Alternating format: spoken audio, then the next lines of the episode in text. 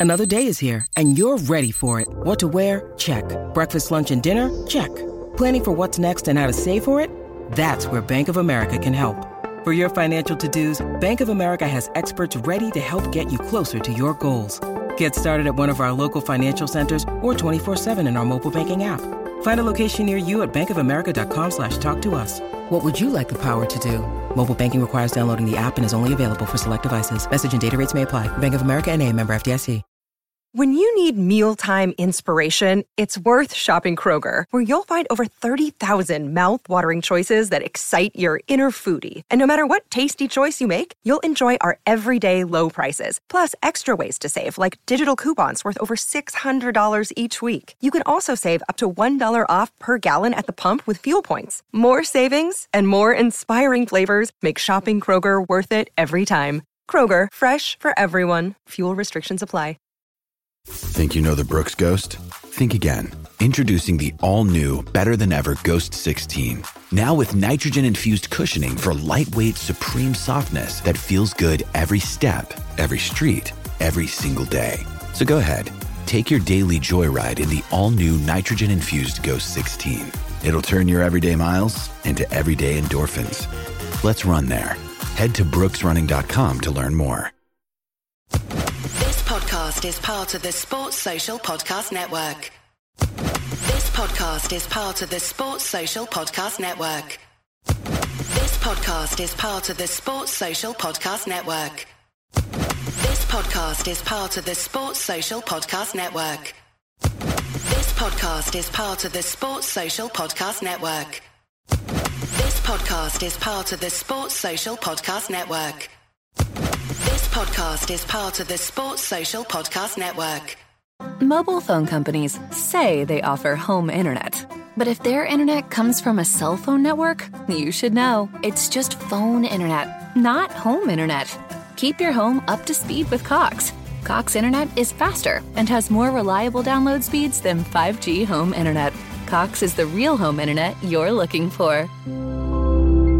Based on Cox analysis of Ookla speed test intelligence data Q3 2022 and Cox serviceable areas, visit cox.com slash internet for details.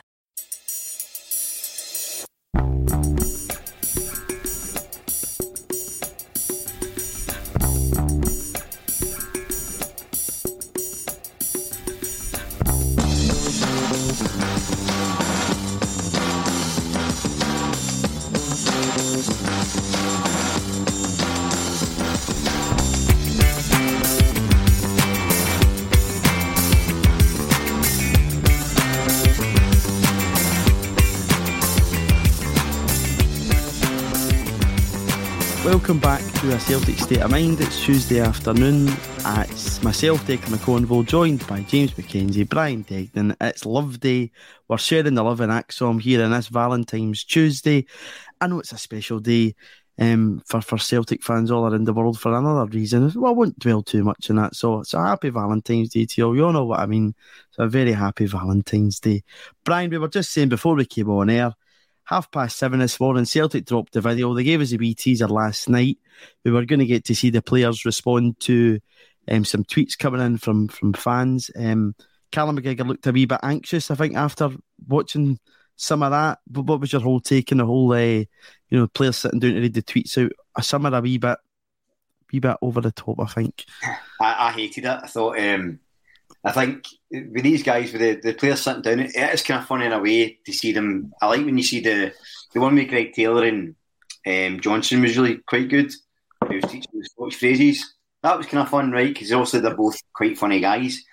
But you cannot, you simply cannot get Aaron Mooy reading a tweet to get a funny response. The big man was doing this. Yes, I know he's gonna word his way through. He wants me to say hello, and it, it was criminal. I felt it as if it lasted about an hour and a half. He's brilliant at football. He's not a good talker. You can't be putting these things out. Not for me. Hated it. Yeah. Just, just let everybody know Brian is available for Steve Irwin impressions if that's what you're after, by the way. um, James, uh, what was your take on it? I thought it, you could have probably put Jota in front of the camera for the whole five minutes of it. I think he was uh, he was certainly the highlight of it. You know, when he, he's talking about that mullet ready for anything.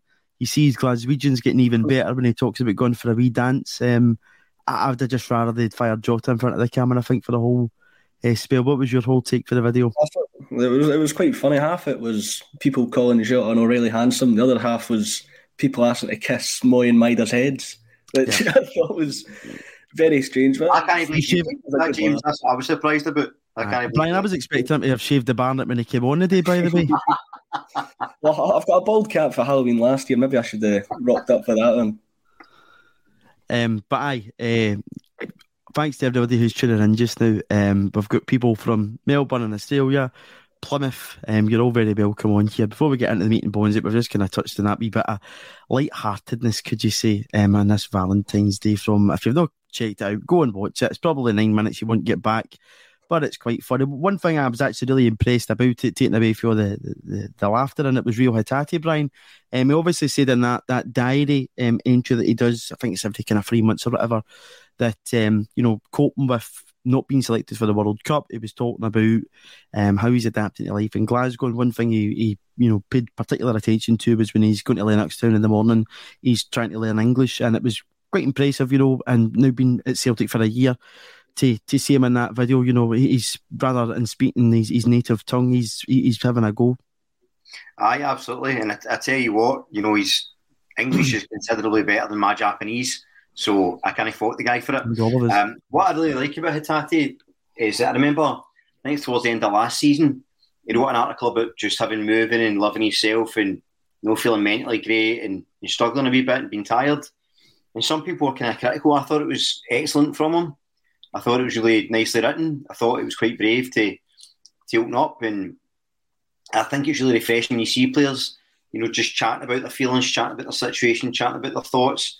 I think it's really good, and I think it's something that you know people in general, especially guys and especially athletes, don't do enough. Um, so I think it's really key for people to open up, and hopefully, if people see guys like that doing it, maybe they'll be encouraged. Um, but in terms of the, the football thing, I think what it says about his character he's, he's determined to improve and make the absolute best in a situation. I think you can see that this season. He's been getting better. And I know we're going to talk about the game for the weekend in a bit, but his um, impact off the bench, it wasn't just the, the, goals, it was a real desire to impress and make sure he starts next time. So I just think it's, it's a, he's got a great attitude, and I think that really came across. Absolutely. James, uh, we'll, we'll kick off with Reo Hatate because where else a better place to start with? Of course, we're going to be talking about um, Kyogo and O duty. Obviously, the B man going off at the weekend, uh, what that might mean potentially for the Viaplay Cup final. Um, we'll, we'll get into that. But but in Reo Hatate, I think as Brian says, you know, a lot of us thought there'd be a lot of rotation going at the weekend. I certainly said that on here on Friday. See the team sheet come out on Saturday um, at the back of forward. One change from the St Johnstone game. That one change. Uh, escape me who I think it was Adam Mooy coming in um, in midfield, um, or David Turnbull coming in probably actually. Um, but in terms of that, you know, when, when you're looking at it, we were saying before we came on air that you know the manager is spoken about whether it's players five minutes, forty five minutes, a chance to impress. Reo Hatate came on, and he was you know I know it was ten men at St Mirren on Saturday, but it was absolutely fantastic when he came on. He takes that second goal mag- magnificently well. Yeah, there was this when Hatate and O'Riley came on. I thought that's Celtic went up to a new level. I thought we were already playing it right. It was sort of the standard performance that I've come to expect over uh, recent weeks. But the game that really changed when they came on. Hatate was involved in absolutely everything, and that the fifth goal that you were just mentioning there, it's a brilliant finish. It's was it, it was first time as well, like right into yeah. that. Oh God, yeah. it was a fantastic finish, and it was good to see Matt O'Riley get his first goal of the season as well. I think the only other goal he's had was in that wee sort of friendly we had against Ren during the mm-hmm. sort of off period. But the fact that we've got these players coming off the bench and they're able to make an impact, it shows that there's five minutes, 45 minutes, no matter how much time you get, there's a chance to impress. And Reo Hatate absolutely done that in the game at the weekend, and for sure he will probably be back in the starting lineup for the next fixture. Yep, no doubt he'll probably start the game against Aberdeen. Um, Brian that probably takes us on nicely into the kind of midfield setup. It was something again we spoke about on Friday. Things can change very quickly. Um, it wasn't Aaron Mooy's best performance in a Celtic jersey at the weekend by any means, but again, you've got Matt O'Riley cover off the benches, back chatting at the door of the manager, gets that first goal. You mentioned last week, you know, he's still got the top assist at the club. and um, you know everybody just playing their part just now. But in terms of Matt O'Riley, it was great to see him get that goal eventually. Well, I'm always happy to see Big Matt. Um, I've been sending him Valentine's, Valentine's Day cards every every week since he joined. Um, no, listen, listen, he's, he's, he's an excellent player, and I think he came on and done really well as well. I think um, when you've got a player that has quality coming off the bench, I think it really illustrates the, the, the strength of depth, particularly in midfield. And as you see, Aaron Mooy didn't have the, the eighth game, but I think he set up the set the first goal, didn't he? Yeah. Mooy. Yep. Yeah. Ball across so, the face. Still, still with a, a, a strong contribution. Um, but yeah, we really come on. It's good to see him score. Hopefully, if he keeps scoring, that's the only thing that's been missing for his game. If he can get that down, start improving again, get back into the side. And the thing about it is as well, you're not disappointed when you see the team lineups, regardless of who's starting and who's not. I mean, generally speaking, we always do our predictions. Who would you start? Who do you think's going to start, etc. But very few times do you look at it and go, "Oh no, why is he starting him? What's going on?" It's just not that type of squad now, and it almost doesn't matter. And I know we're going to talk about Kyogo, but even if Kyogo's not playing, you still sort of think there's enough there, and the system's so strong, and the players are so drilled that, yeah, of course, individual brilliance always counts but you can sort of take someone out of that, and it doesn't really affect the whole team dynamic. And I think it's just an amazing situation to be in. I think um, Colin was talking the other day about how much easier and how much more pleasurable it is talking about Celtic now, as opposed to in the sort of latter days of Lennon's time. Mm-hmm. That's no disrespect to Lennon, but also the team was playing really poorly. And then it, it, it seems so long ago if you're watching a game playing that badly because I, I think are we spoiled with the football we're seeing, I think, honestly. Yeah, it's a, it's a special team. It's a special group of players at this point in time. Um, you know, that's a wee link back to uh, I popped up on Twitter um, earlier today that it was two years ago today that we, we won up at um, McDiarmid Park. Odsonne Edouard scored two cracking goals for Celtic, um, and that was actually the last time that we won on the road until the beginning of October in 2021. So even even that's less than two years ago. Um, to think about that, you know, in a context of, you know, February, October, a Celtic team no winning in the road at all is is unbelievable. Um, to think about, well, James, I'll bring in this comment here. Um, people are speaking about, you know, and using that, that five sub rule well here saying, you know, it's a joy having a strong starting 11 and a bench that is solid. This five sub rule has been a godsend and uses it to the max. But I'm going to fire the flip of that over to you. K Match, who's coming in the comments here to say the whole point of having two players at every spot is to use two players at every spot. What's the point of having them if you don't use them? What's your take on that? Because obviously, first part of the season, we were navigating through a Champions League campaign and we were using the squad to maximum effect. We were going midweek into weekend. Has it surprised you that the rotation's not been as much, or can you not rotate your team too much when you're playing, you know, once every week and you're building towards a cup final? Well, due to the system that Celtic play, every player needs to be in tip top fitness. It has to be at the sort of best possible level it has to be. So I think we've got the team there that could play two times a week, week in, week out. And with how packed the fixture schedule's been getting recently, it's sort of it's going to wind down a bit as we get closer to the end of the season and the cups start to wind down as well. But I would have expected a bit more rotation, but there's still been quite a lot of rotation anyway. In the cup, we had David Turnbull coming, a rare opportunity for him. But just on, I think two players for each position is how I, I would set up a team if I was a manager anyway. It's really smart for man that you've got high quality in every single position. Anybody could drop out, you'd be confident with the replacement that's going to come in. And that's what a top team does. I think this five sub rule, it's really benefited Celtic. I think I know every team has five subs, but not every team has the depth that the we have. It's a testament yeah. to the team that Ange has built.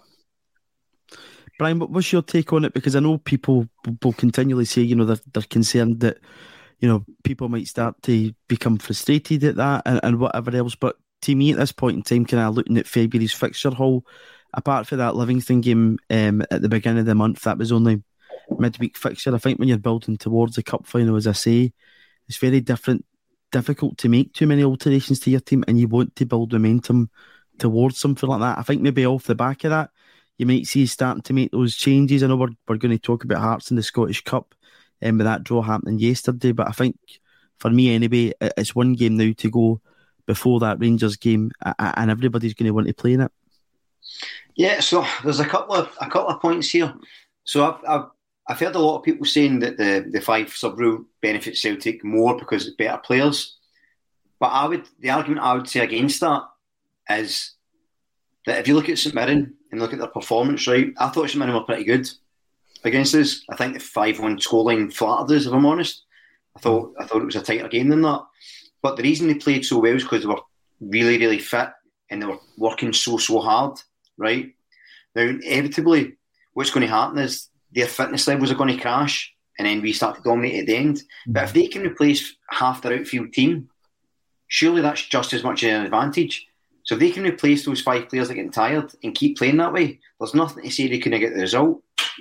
So I think the five sub rule does benefit, even for that perspective, even if it's maybe not a skill thing from a, a, a a fitness perspective. Obviously, with Celtic, you get better quality coming off, but that's just because you could make that. If you take that argument to its logical conclusion, then we shouldn't be allowed to make any subs because we've always got better quality coming off the bench, so we've always got an advantage. So I think I think it's a wee bit overrated. The sort of Celtic are benefiting more for the five sub rule because I don't really agree with it.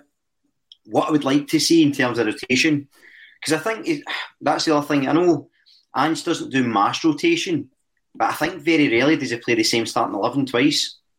I think there's often at least one, maybe two changes. The only thing he doesn't tend to change is the back four or back five if you count Joe Hart. But he has said in the past that's the hardest place to get into his team is the defence. Um, the only thing I would like to see different is, you know, maybe the last two subs of the game could be like a, a, a Vata or a Lol or an Iwata, guys that maybe haven't played a lot mm-hmm. to come on, especially if you're a couple of goals up. I'd like to see more use of the, the sort of no fringe players, but guys that maybe a bit of a chance, even the Kobayashi's to come in for the last 15 minutes of a game. If you're winning 3 0, there's no reason not to do it.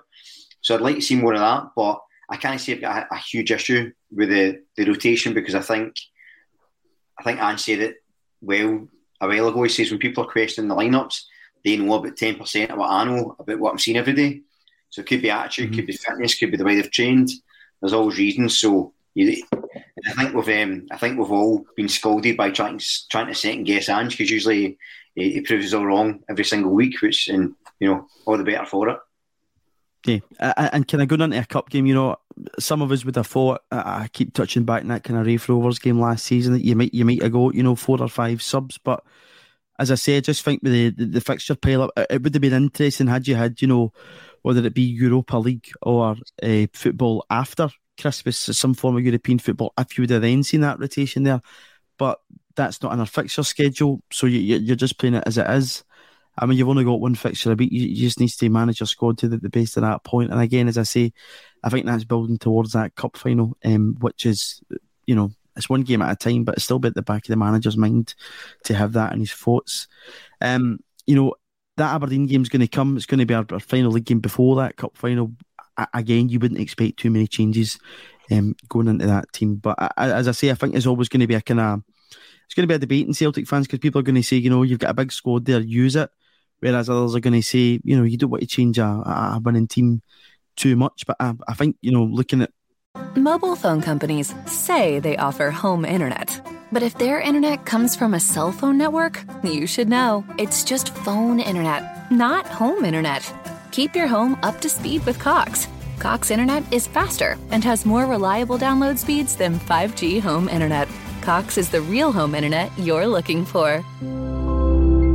Based on Cox analysis of Ookla speed test intelligence data Q3 2022 and Cox serviceable areas, visit cox.com slash internet for details. This week on the Marketers Report, Patrizio Spagnoletto, Global Chief Marketing Officer, Direct to Consumer for Warner Brothers Discovery, weighs in on building trust. Trust is a really hard thing to build and a really easy thing to destroy, and we have to be very respectful about that. Our partnership with iHeart has really helped us build that trust and that relationship with the on-air talent. As the number one audio company, iHeartMedia gives you access to all, every audience, live conversations, trusted influencers, and the data you need to grow. Go to iHeartResults.com for more other cup scalps and whatever else that we were right not to take St Mirren, um, you know, as an easy game because you say Brian, I thought they played pretty well. They had a go at Celtic Park, the two up top. they kind of went into a 5 3 2 towards the latter stages of the game, um, which was, you know, sorry, a 5 2 2 almost because of your man getting sent off. But uh, yeah, fair play to St Mirren for, for that um, at the weekend. The thing I remember as well, Dexter, there's always two two sides to it. So, say you say we did rotated the squad as you say against St Mirren, he played maybe some younger players, the so-called French players, and yeah. they get beat. Then everybody blames that, and they say, "So why did you rotate?" Or if you play some of the younger players, he's not ready, he shouldn't beat Celtic. The pressure's suddenly worse. The flip side is, if you play these guys and they're winning, you go, hold on, maybe they can hold their place down. So there's always two ways of looking at it. I think that, you know, as much as you want to see rotation, maybe some of these guys can play. I'm dying to see Iwata play. Mm-hmm. And I, would love to see what I, I, said on Friday. I think if he does play, he'll McGregor will move forward and he'll drop into McGregor's number six. I don't think McGregor will get dropped. So that would be quite good. Um, so you might see wee bits of rotation like that. But again, it's it's a it's a fine margin because you're kind of damned if you do, damned if you don't. Because if you win it all and these guys get dropped, then you say, why you dropped him? He won last week. If you played him, then don't get beat. You say, why you don't play him again? He, so it's, I understand how frustrating, how difficult it must be for the manager. No, absolutely. And, you know, what do we know? That the manager knows best always, in my opinion, we can only kind of uh, think as fans what we would do and what. Ramble. Uh, we can only ramble innately. Ramble, ramble, that's it. And James, you know, at the weekend, maybe a lot of us would have thought, oh, Kyogo's went off the park, here comes on. But the manager didn't do that. He, he went to Daizen Maeda and, you know, playing through the middle, something he does for his international side. He, he did it the, the World Cup there. That's where he gets his goal from. And, and it's great that we've also got that option there and a flexibility with the forward players that we can do that in the game. Yeah, I was in the exact same boat. As soon as Kyogo went off, I was thinking, well, this will be a good, what, 70 minutes to see Oh Hyun get a proper sort of bash at it. One, one glance at Tot and you're wondering, why is he not coming on? But then we're all proven wrong as Daizen Maeda moves to the middle and scores minutes after Kyogo goes off. So, well, I think don't doubt Ange. There's only been maybe two instances I can think of this season where you could have doubted the team selection. You'd have been proven right. That would be St Mirren and the Ibrox game. Those are the only two instances I can think of. But at the end of the day, we're just fans. Ange's manager. He picks the team, and probably 99% of the time he's bang on. Yeah, absolutely. Um, and Brian, in terms of that, you know, it's our tagline today. Um, you know, we want to look at Owe get his first goal for Celtic at the weekend. As I say, Daizen Maeda get his goal playing through the, the, the middle, but I think that'll do all the, the world a good. And you know, as a Celtic forward, I think at this point in time, that's the kind of goals you want to see him score because how many times do we put those flashing balls across the box?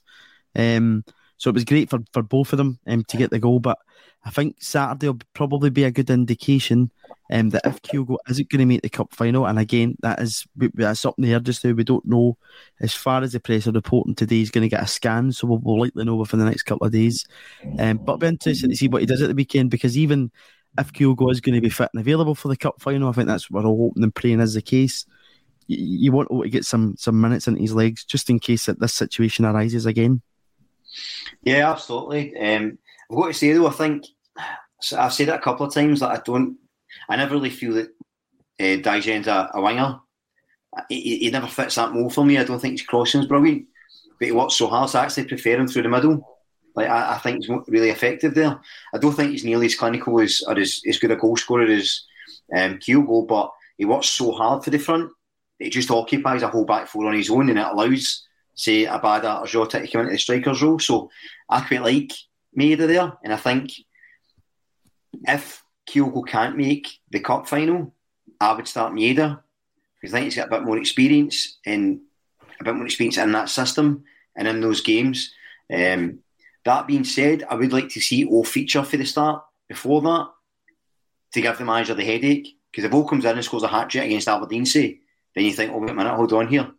Uh, you can see how he, how he does over a full game because we've only seen sort of wee cameos and if he was like the type of striker that, you know, it, he's at penalty box, sort of, you will get those wee those wee extra uh, knock-ins and stuff like that, right place, right time kind of striker. Um, so I would like to see all before the, the final start a game, but I suspect if he if Kyogo isn't fit, it'll be Maeda that starts. And it just a wee, I saw Paddy Lavery in the chat. Paddy, your cards are on the way, pal. I've not forgot about you. I hope there's plenty of X's on it, uh, Brian. J- just to kind of you know bring that into the conversation there as I was checking my phone there. I, I was looking to see who, we played in the, the semi final. The last time we played Rangers at Hampden, and we went with Daizen Maeda through the middle. Then it was Abada on the right hand side and Jota on the left hand side, which maybe wouldn't be too far away with what we would possibly play. But again, James, you know, a, a big thing a lot of people said, you know, with, with Giakoumakis departing the building was even though he didn't score against Rangers and of the derby games, it always gave the centre halves a torrid time due to his physicality. We know that, that O has got that in his locker, maybe not to the same extent as Giakoumakis, but O's also got that that way that he can turn a player. But again, you know, as Brian says, the, the system I think is always going to be the thing that the manager, you know, has that focus on. It was something he was trying to do last season. You could see it wasn't working because the personnel just went there to do it. We're now in a position that the, the system to me from that semi final was in a lot better place. Um, and the, the team likely if that was to be the case and Daizen played for the middle, wouldn't be too far away from that Celtic team that played that Scottish Cup semi final. But I think, you know, even from then, we've made improvements in the way that we play. Yeah, especially in some of the when brought in players like Hacks Haksabanovic, the team has. You can't even say the team's covered leaps and bounds because we're still very good at that point. But the, the next few weeks will be very telling as to how we're going to line up in that. If we see Kyogo back, if he's not back, I would like to see O play for the middle. We've signed him to be the backup striker to hopefully eventually come in over Kyogo. So we've hardly really seen him play either. We've seen five, ten minutes here and there. We've seen him play a wee bit. We've seen him score, but unless you're an avid fan of the K League, then we you don't fully know about Oh Hyun So we'll need to see how he plays. It looks a lot more similar to a Giakoumakis mould than a Kyogo mould.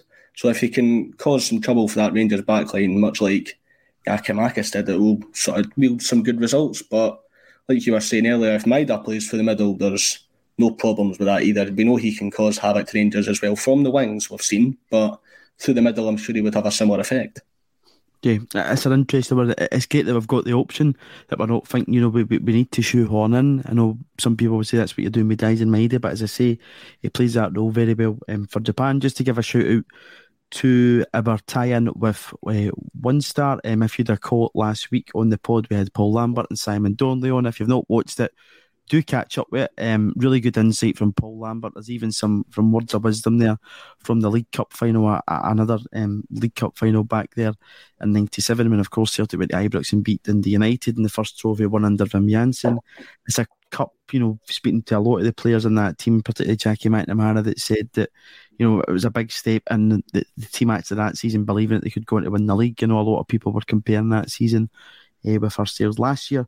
So one Star are putting on an event at the Armadillo um, this year to celebrate 25 years since stopping the 10. Um, ACSOM are giving away two general tickets um, for the event. So all you have to do is subscribe to the channel. And we've got a pair of tickets there. So if you're not already doing it, please do subscribe to the channel we're not too far off, nearly hitting 20.7k subs, which is a, a phenomenal going. Um, so please do subscribe if you haven't already, and you'll be in the chance to win those fantastic tickets. It's free to do, so why not do it? Click the big button. Um, back to back to that debate then, Brian. For for me, if you know the manager is to probably go with Ohunga at Hampden Saturday with a big tail tail factor in that against Aberdeen, you're going to need to see him get a lot more minutes than what we've seen so far. Is that why you think, and you'd possibly be in the side of thinking that the manager would opt for Daizen Maeda instead? Yeah, as I say, I think there'll be a. a, a I think as well, if you play O for the start, then they might be thinking, oh, he's definitely going to start against us in the cup final, and then also Maeda starts, and that's different preparation. So there could be a bit of mind games in it as well. But I think whether he's going to start against um, them or not, I think O has to get a full game in so he's ready just in case. Because you never know how the game's going to go. It could be the case that, you know, something happens to one of the wingers and Maeda gets moved back out wide and O has to come in. So there's a lot can happen. So I think the squad will be as, as ready as possible. And talking about the last, the, the, the Scottish Cup semi final, I think we're a, a, different beast for them. I think in terms of the style of play is obviously no change, but there's a, a real resilience about the team. You see that, you know, the amount of times we're scoring late, we just we're kind of refusing to lose. which sounds stupid, right? But you can see in the players, they're just, no, we're going to win. We're going to win no matter what. I absolutely loved um, Strachan and Ange's conversation after the, the, the game the other day. So uh, people that watch will know Gordon Strachan's one of my favourite ever Celtic managers. I think he's did an exceptional job. I think he's really underrated in this sort of pantheon of, of managers. Very, very witty as well, Brian. That's one thing Brilliant. I like about him. Um, I know you don't judge a manager and his patter, but um, you know if you're judging him in that, he's, he's world class in the sharpness and the patter. He's world class. I remember uh, the, the, famous one when the guy says, "Gordon, can we get a quick word?" and he says, "Velocity," and just walks on. Just genius, right? He got asked this one time. This um, I think it was when he was in charge of Coventry, and he says, "Gordon, what areas do you feel the other team are better than you in?" He says, "Well, the big green one out there for a start." uh, but I loved what I loved about him and Ange talking was the they were talking about the fitness, and you, you could listen to them just talk about football and tactics all day. But I thought you were going to say the Gavin Strachan love in there. Sorry. Eh? I thought you were going to say the Gavin Strachan love in there. No, I know the Gavin Strachan. Although he's he's getting him and Kennedy have, have sort of recovered for the, the grief they took before, but I think um, them talking about the, the, the, fitness and I never quite made the link because I was one of the things I liked about Strachan's team was they were so fit. And I remember talking to Scott McDonald one time when he played, and he was saying that when he played against opposition teams, when it got to the last 10 minutes, whether they were winning or losing, they always dropped back. And you could tell they started getting nervous because they knew Celtic were score because they were fitter. Mm-hmm. And you see that in Angie's team as well. There's that sort of real resilience, real high level of fitness. Mm-hmm. And it just never seemed beat. And if you look at what Strachan's team achieved, you know, last 16 twice, they just never looked beat. No matter what the scores, you always felt that they were going to win, they were going to pull it back somehow. And I feel that with Angie's team. And then you add in the fact that Angie's team is playing exceptional attacking football. We have a brilliant squad. So um, I think the, the difference for the previous game against them in the Cup to this one coming up is that shift in mentality. And I think that's what we'll see through regardless of who he picks. Yeah, and again, you know, you were up against a team there who, for a start, had a different coach. That was a of uh, uh, uh, them. You know, they went all the way in a, a European final. They went all the way in a Scottish Cup final. In that, it was something that had been built into their mentality. We at that point, I think after extra time, looked like a team that was starting to become a bit weary on our feet, and I don't really think we got to the point in the system, Brian, as you say, that the manager wanted and expected these two. Just to look at the subs that day as well, our first two subs were Furuhashi on for uh, Abada and O'Riley on for uh, Tom Rogic, and then we brought Ralston on for Juranovic, we brought Welsh on for Taylor, um, and Forrest came on for, for Daizen Maeda. So just kind of looking at that, I think any subs you would bring on uh, likely to be stronger um, th- than there was obviously that extra one in there because we went to extra time that day. But I totally agree with what you say. I think the whole system and the way that we play football just now is a, a far way away from that game. Um, you know, there are people on the bench, you know, Julian McCarthy, Johnston, Ideguchi, um, not a, a, lot of choices compared to what a Celtic bench would look like at this point in time. So it's an interesting one, and I, I found it fascinating myself. At the particular point, you know, Gordon really do a lot of detail with that kind of 35 yard point mm. where Celtic like to play by a team. Um, and again, you know, you, wouldn't have always thought as Strachan as this kind of technical manager, particularly in my team. I kind of, I was young watching his Celtic team. I kind of more remember him as a Scotland boss. It's not something that I would have always thought. Obviously, towards the end of that Scotland uh, management setup, we get absolute pacing for talking about height um, and, and, and players um, being a, a downside to Scottish players. But uh, I found it really, really interesting. I would like to see that as a sit down uh, chat, um, Gordon and Big Ange. I think it would certainly make for, for interesting viewing. Um, from one cup, James Taylor, we'll, we'll, go over to the Scottish Cup. We, we got the draw yesterday. Um, Biffy Clyro made the draw. You a fan of Biffy Clyro, by the way? What, myself? Aye. I've, I ken they're a Scottish band and all that, but I couldn't tell you a single Biffy Clyro song. Nah, nah the, the captain's the one that was, that's, a, that's a belter. Many of Horror, Brian, aye. That the one you says there? That's that's it. That's the one I know, but I love it, aye. so it counts. Aye, no, listen, it's it's only an album that I know. It's an album cover. I've got, I think it's like kites or something as the front cover. Um, but I know they're Killie fans as well. And a lot, a few people thought it was a, a few of the old hot boys um at play last night. I don't really subscribe to that. Um, although, you know, Celtic are on the road um, in the, the Scottish Cup uh, now, and the first positive, Brian, is we'll probably get the whole Roseburn stand that we've not got for I think since 2019.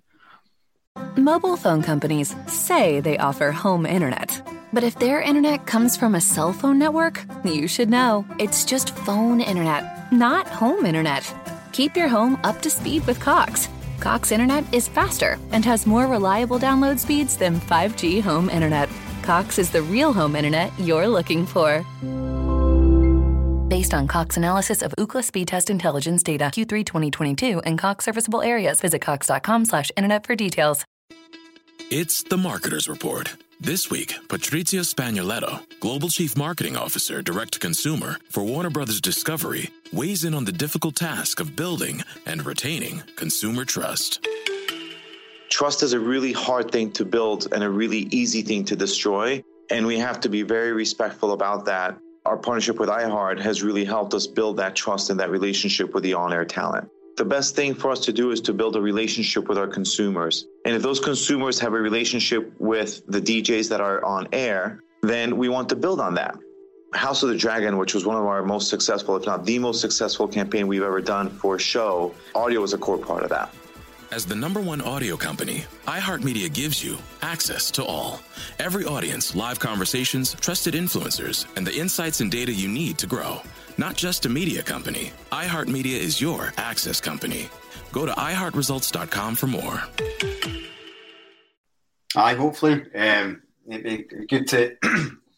I always think it, it, never makes sense to me when you see stands empty and, and you know Celtic fans would take him. It's it's always seems like clubs are always cutting their noses off to spite their face because look, the chances are they're going to lose the game anyway, right? I'm not saying clubs should give up, but be sensible, make a bit of money off it at least. If you're going to get a spanking, then get a spanking with a few quid. I hope they do sound bites that and use it against me at some point, but yeah. yeah.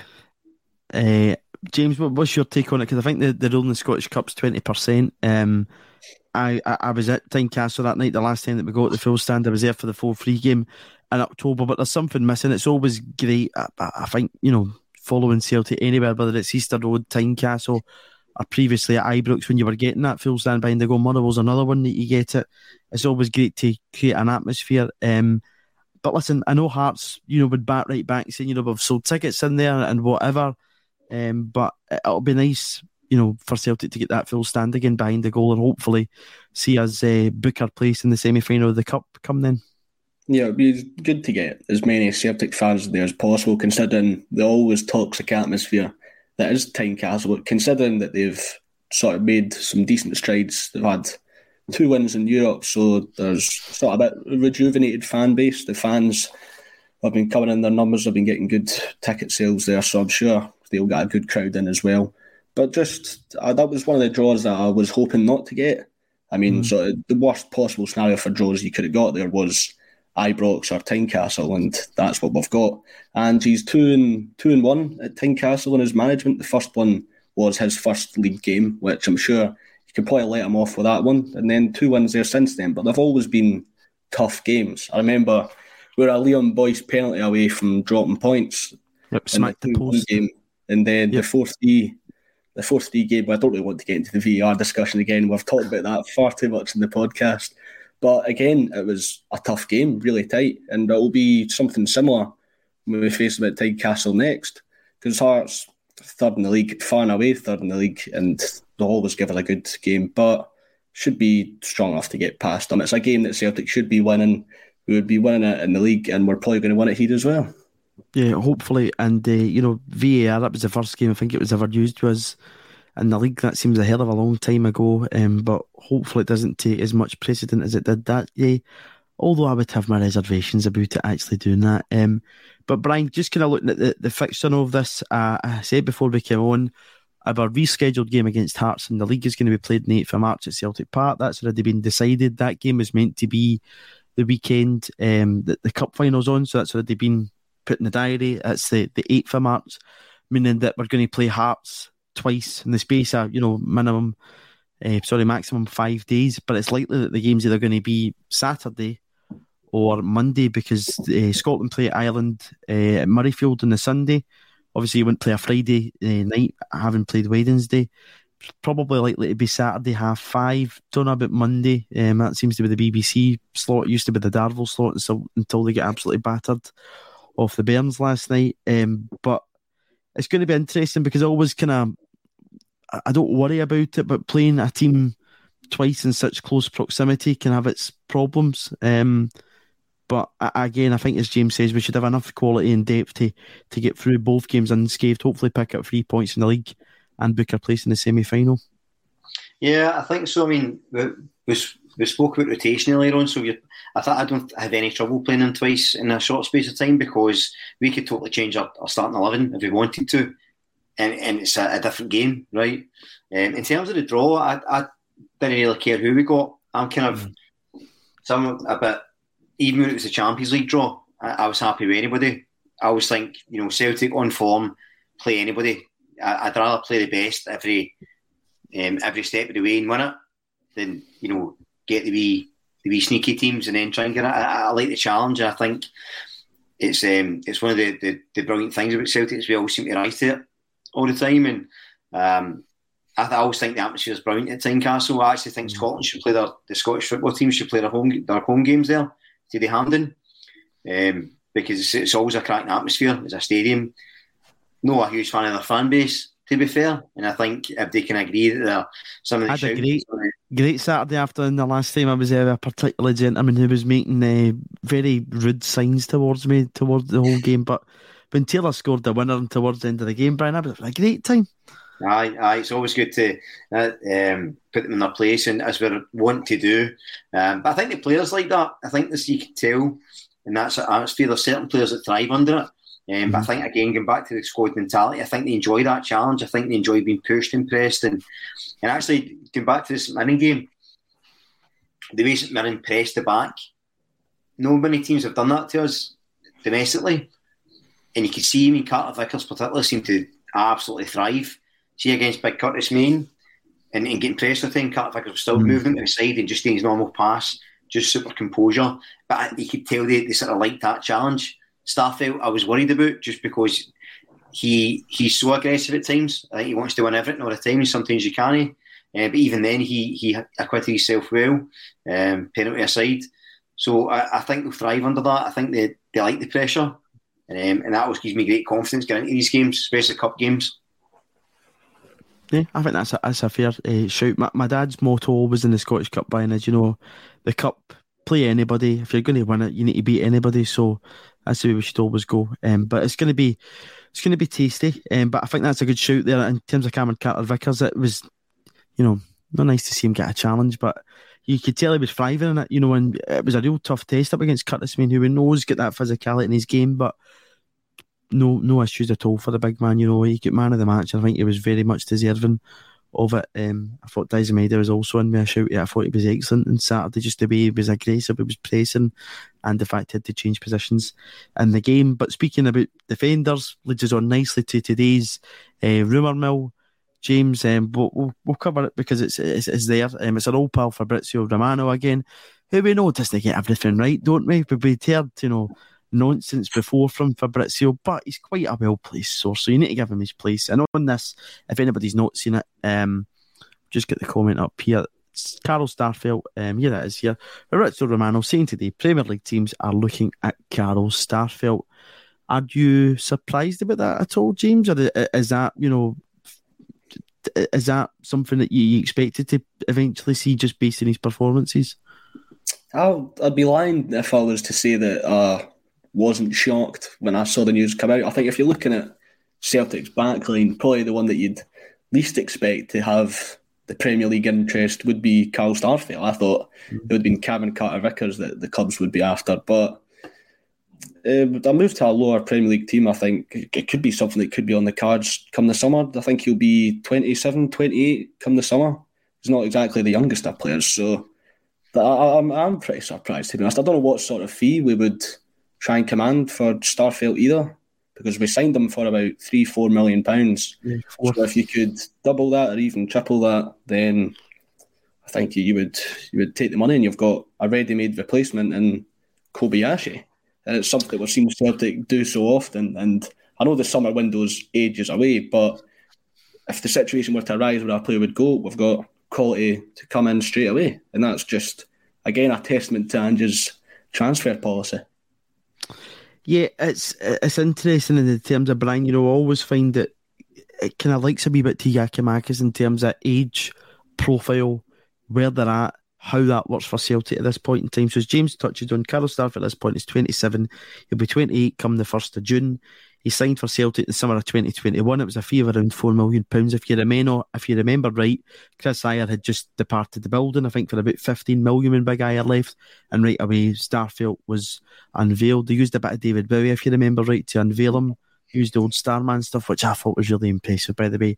As a big Bowie geek, I was like, that, well done, Celtic. I like stuff like that. So he's came in, he's obviously formed that solid partnership with Cameron Carter Vickers. Um, he's split opinion at times. I think it's fair to say by Celtic fans, not everybody's been a big fan of Carl Starfelt. Um, certainly myself, I think he's a, a good player, and uh, I've been impressed with his partnership with Cameron Carter Vickers. Incredibly, when he and Vickers have started a game together in the league, Celtic have never been beat, which is quite an incredible stat. Um, but you saw possibly the injuries creeping a wee bit if you think in the first part of the season, obviously was out after picking up an injury with Sweden. He came back, if I'm right, um, played at Tannadice. He scored, having played at Rugby Park and scored. Came into the Rangers game, got subbed off injured. Jenz came back on. Um, where do you think we're at with Carl Starfelt, Kind of nearly two years in here. So Starfelt's an interesting one. So I kind of liken him to Joe Hart in a way, in that I think Starfelt's an excellent defender. I've always been pretty consistent. I think he's he's he's absolutely solid defensively, but I do get concerned that as Ange wants to see the team progress and get better and better, I don't think his ball work's going to improve that much more. And it's the same with Joe Hart. As good as Joe Hart's been, if we really want to move up to another level, we will need a keeper with a, who's better with the ball at their feet. So the reason I say the summer is if Carl Starfelt was to go, I would be I'd be probably quite gutted because I think he's been good for us. But Kobayashi, I think, has been brought in to be his replacement. You know, left sided, very good with the ball at his feet. It looks like that's Ange's way of going. So I think that he'll probably be replaced, whether it's, you know, whether he wants to or not. I think longer term, Ange's going to look to replace him anyway. The same with Joe Hart. And I don't think it's a reflection on the players. I think it's hmm. just as things progress, he'll need the squad to keep progressing and keep getting better. He's a guy who and who is always about sort of evolution and improving and challenging yourself. And I don't get the impression he goes, "That's my best partnership. That's fine. Don't worry." I think you'll be expecting Kobayashi to step up, and then Carter Vickers to eventually go and somebody to replace him. I think that's just how his mind works. So, you know, I like him. I think if we want to move forward, I think we do need a, a partner that's closer in quality, Carter Vickers, and better the ball at his feet. Um, and I, would say the same about Joe Hart. Um, so really happy with them both. But yeah, I, I, suspect if he goes, I'd be quite comfortable. And actually, Liam, Liam, the man from Japan, our fellow ACSOM contributor, he um, he he reckons Kobayashi is going to be a longer term the far better player. Mm-hmm. Um, he's really high on him. Thinks he's he's got huge potential. So there's also a reason he's been brought in, and it could be the case that, that Carol's away. Brian, he's back on there. I think I've made the point on the podcast a few times before, but if you want to progress in Europe, you're ultimately going to be ruthless when you're assessing the squad. I play like Starfelt, he's a good player, solid enough for the Scottish Premiership. But if Celtic want to progress in Europe, which I ultimately think and main aim at Celtic will be to progress the team in Europe, and after he's done that, he will eventually leave. You've got to look at the squad as a whole. He's this player, he's good, but we can do better. Celtic can do better than Carl Starfelt, I think, but he's a solid enough player for the Scottish football. I want to bring in um, some comments from our contributors in this because, as I say, I said he, he splits opinion, the big man, and we've got some split opinions, so we'll bring it in. So, David first, he says that Starfelt's been brilliant for Celtic. He can't understand how fans think he'll be easily replaced. Robert Highland comes in to say how anyone thinks Starfelt has been brilliant is beyond me. Um, Will McMillan comes in to say Starfelt is a championship player for him. And then David comes in to say players that look after themselves can play at the top level, well into their mid 30s, 27, 28 years. He isn't old anymore. And another one in here to say he's been reliable. So there you go. There's a flavour just some mixed opinion to bring in on Carl Starfelt. Um, just in terms of the profile, which I think is the thing I'm kind of trying to get at here, Brian, I think you made a really good point. And the manager always speaking about that evolution, how to progress, how to get to a, a better side. It's not anything against any particular player. It's just looking at them, take the name out of the equation, take the age of them, take their ability and everything else, and then see where we're at. Is it an indication in the January window when we sell a striker who was 27, 28, and a fullback who's 27, 20, 27, I think Juranovic was? I know Ange kept saying he was 28. That, and then we go for two younger profile players.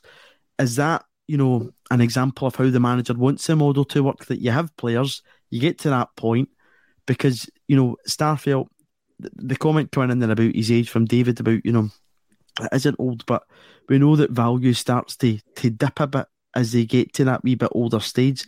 Is it an indication in January how things will move forward with players that are starting to get to that point? Um, no saying that when somebody turns 27, we'll have them out the door, but for some, that the manager will think, right, okay, I can possibly get, you know, 10, 15 million pounds here. I'll take that, I'll reinvest it, I'll get a younger guy in, and that's how it works. Is that how it needs to work from now on? So I, I, think overall the answer would be yes, um, but I, th- I don't think it's just the manager. I think that's how. If you look at the Celtic's traditional player trading model, really since Law came in, we had this idea of getting these players in, making them Champions League caliber was the, always the, the, the selling point, and then selling them on. I don't think that's particularly changed. I just think Andrew's better at it than anyone else has been. I think if you look at the players he's signing in general, um, they're inexpensive. They come from sort of unpopular leagues and they're at quite a young age. And the idea being, the difference with him picking these players is they fit the team and they fit the dynamic of the team. Whereas before we were just kind of finding players and just going, well, he's young, he's quite good, get sign him in without consideration of how they're going to fit in the, the system of the team. Uh, and so just, I think as well as it's Angie's decision, I think it's a club decision. And I think Ange knows how to work within that mould.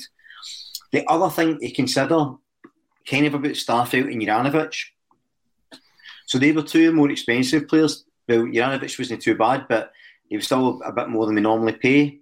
If you consider Matt Riley was one million, Cole, mm-hmm. uh, Cole Bush's free stories a million or eight hundred grand or something like that. Starfelt was also about four million, but at the time we were desperate for a centre half. I mean, we, we had to just buy and get in. I don't think we had because Andrew's basically making up a whole squad, and I don't think we had the. I don't think we had the. Quite that's, that's very good. I like that.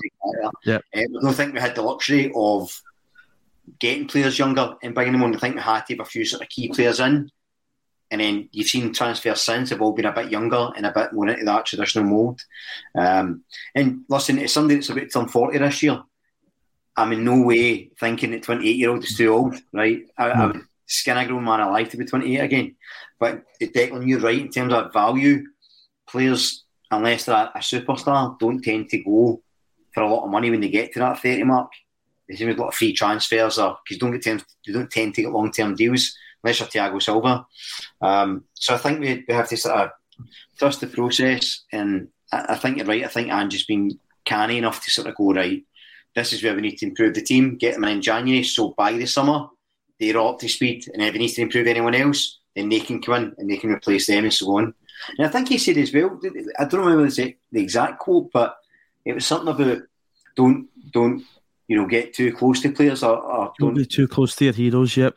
Is, yeah. like he's basically I'll punt them if, if, that arises, and um, and he's quite right because no player is bigger than the club, and I think the way Anne sees it is the club's a collective, a Celtic Football Club, and then everybody else is just part of it and I think that's quite a, a good way of, of thinking. It's a way that maybe previous managers or maybe as his fans we've not looked at it that way before. Yeah, certainly. You know, coming out Celtic, but to keep Carl Starfelt, I'd be very much willing to keep Carl Starfelt too. I think he's been an important player for us. Um, people right away are saying, you know, if 27, 28 is the selling age, we should worry about Kyogo. Then I'm not saying that every player that when they turn a certain age, are not going to become DiCaprio FCs. I've been told. Um, I'm just kind of looking at the overview picture and taking every kind of wee nugget that the manager's given us about, as you say, Brian, not getting attached to people and whatever else, and how we evolve and move on. It's an interesting discussion to have because I think that's always something that Celtic's going to continually do. I think for our business model to work, which is important in how we do in the park, that we need to have, you know, we can't have that that same um, point that we got to two seasons ago when you've got players who have overstayed their welcome didn't want to be there and have hung on to them and we end up with a, a fee that, you know, can't be properly reinvested um, into the side. But yeah, sorry, sorry, just just one quick point before we move on. Um, see, in terms of the Kyogo thing with age, I think it's slightly different for the Japanese players because they don't start playing until they're a bit later. So if you look at um, Hatate, who's 24, he's only been playing professionally for about two and a half years or something like that. You know, it's, it's yeah, crazy. That's right. Yep. Uh, if you look at that, relatively speaking, you have to say it does vary if you play at the player. So it's not a hard and fast rule, but I think Kyogo's got a, a long way. Even um, says he's nowhere near his peak yet, which is quite interesting when you consider his age. But I think if you look at the, the Japanese players coming through, the fact Nakamura's only just retired, you know, it, it's a different way of doing it. So, um, well, there was a boy that was still playing in the top flight in the J League. He was 52, 53 years old, but he was still playing the oldest living professional footballer. I think his name was Miura. He was still playing there at 53 years old. Yeah, uh, well, I think uh, Craig Falconbridge, I think it's something that Paul was talking about, was still kicking the ball there, who Celtic fans will remember for the season, we were talking about uh, earlier on, but, but was still, you know, until fairly recently, I think was still playing football. Um, it's just an interesting conversation to has. As I say, you know, it's interesting that obviously that we've brought Kobayashi in. Brian, you bring it to that point now that Japan will probably be looking at him as someone who they want to break into their, their first team um, due to the age profile of Yoshida and everybody else, um, and what that kind of means for Stafford. But as I say, I think my point in Stafford just now is I think he's a, a valuable player to our team, he's an integral part of our team, um, and as long as he's happy at the club, I'd be more than willing um, to, to keep him there. But uh, again, it was a shame for him. I think he only played uh, one Champions League game for us, if I'm correct in saying, and that was a 5 1 Molin in the, yeah. the Bernabeu because he's injury too. So um, hopefully the injury's well behind him and he kicks on. Um, but for me, he's an important player for us at this point in time. Just now, I think it was just something that I wanted to touch on because it was there and looking at the age and everything else that comes into it with, with market value, as well as that his contract's up at Celtic in 2025.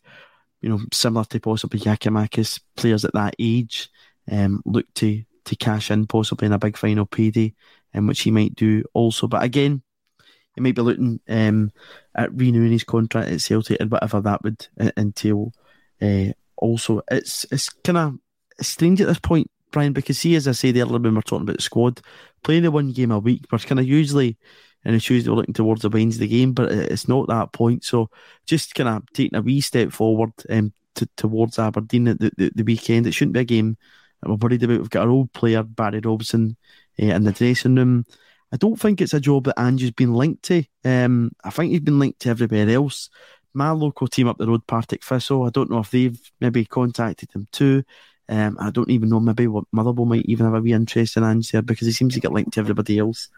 Um, but looking at this Aberdeen game, uh, hopefully he's not tied up in a chair um, upstairs with two bodyguards outside the door and he does the pressing before Aberdeen. But just kind of looking towards that game, it'll be game 26 in the league, and it should hopefully just be another routine tick off. But again, do you think that the team that play against Aberdeen will be a good indication of what you're probably looking towards in the cup final? Um, no, I, I, think that no. I, I, don't think that it will be as, as, simple as that. I think, as I say, I think all will probably start. I don't think you start the cup final.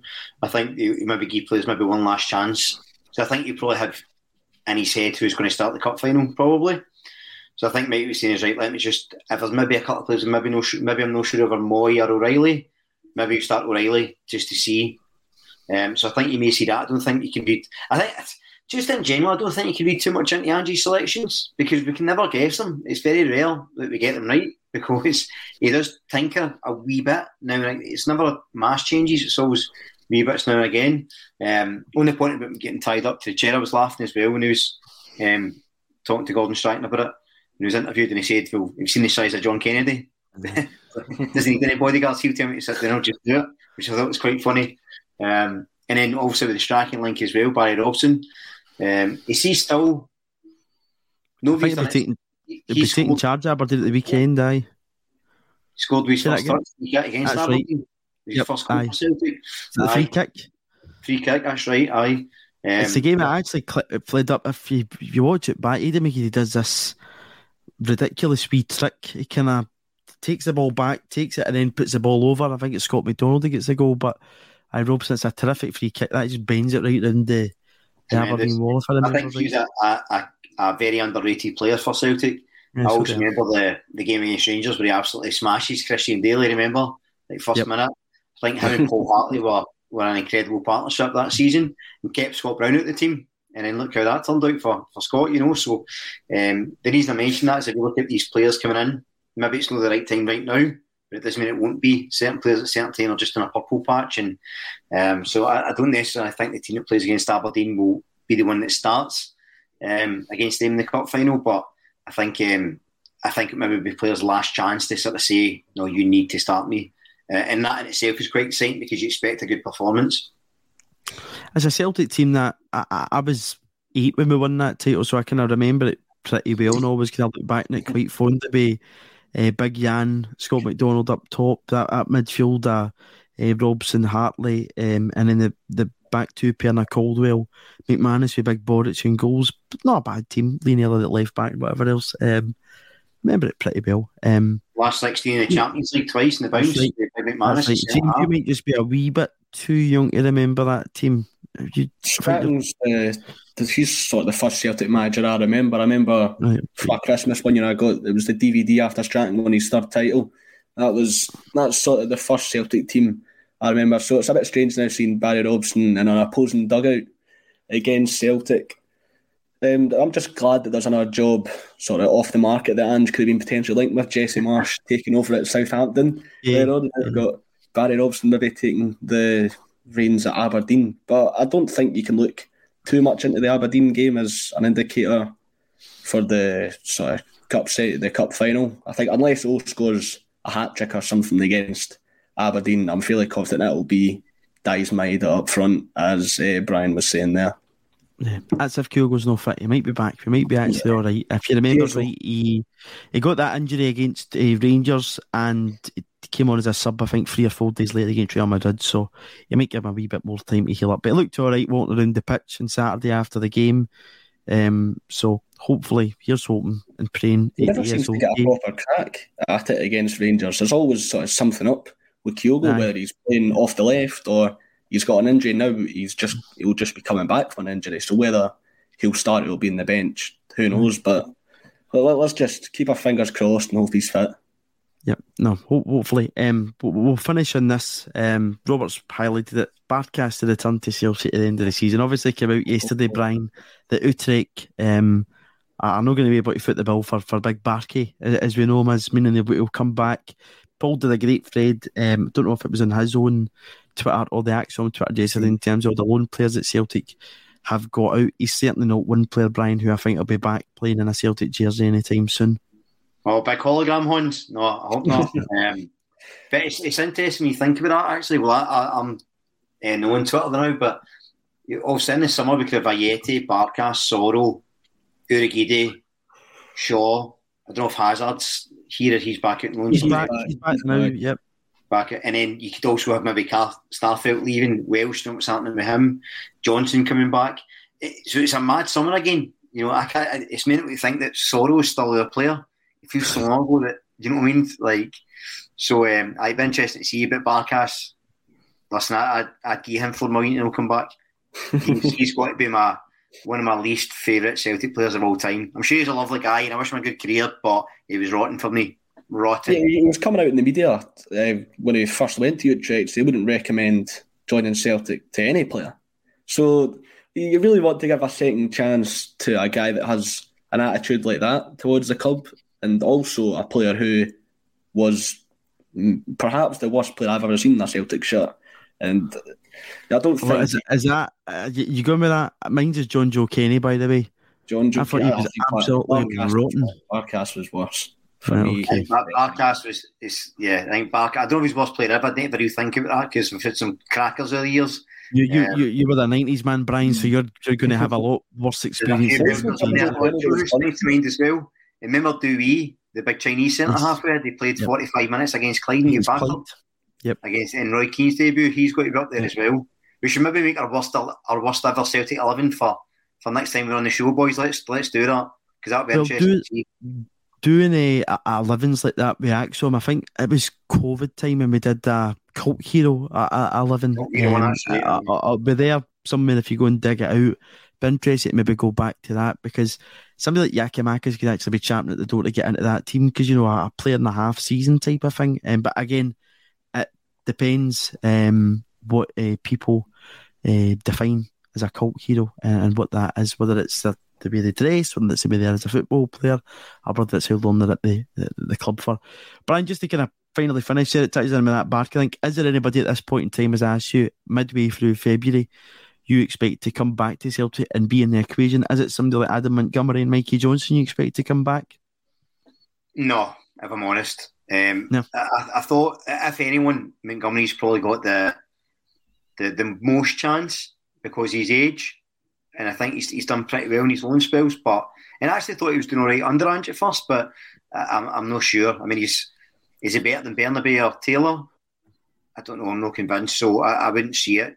Johnston's an interesting one because I think he's done quite well in Portugal, and I know Ange did like him, but again, if you look at Rocco Vata coming through, there's player Haksabanovic getting another full season under him and stuff. I, I don't think there's any room for him, so so hopefully not. Um, yeah, we, we don't know. Just um, it'd be good to see. I'll think about it tonight while I'm having my, my jelly and ice cream after my, my Valentine's Day dinner. There you go. Uh, a pudding, I think, fit for any Celtic fan in, in Valentine's Day. But we'll leave in that. Thanks to everybody who's joined us. As I said midway through the show, if you haven't already, please do subscribe to the channel. We've got a pair of tickets there for the one star event to uh, it's a tribute night to Wim Jansen, and it's 25 years since they stopped the 10 up. Should be a cracking night, so please do subscribe to the channel.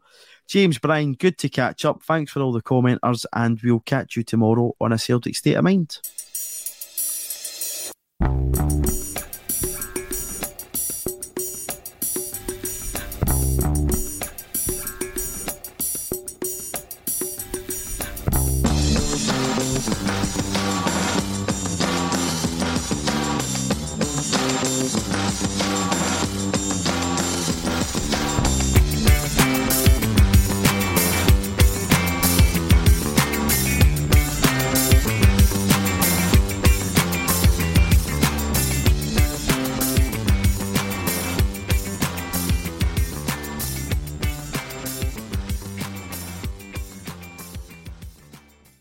Mobile phone companies say they offer home internet.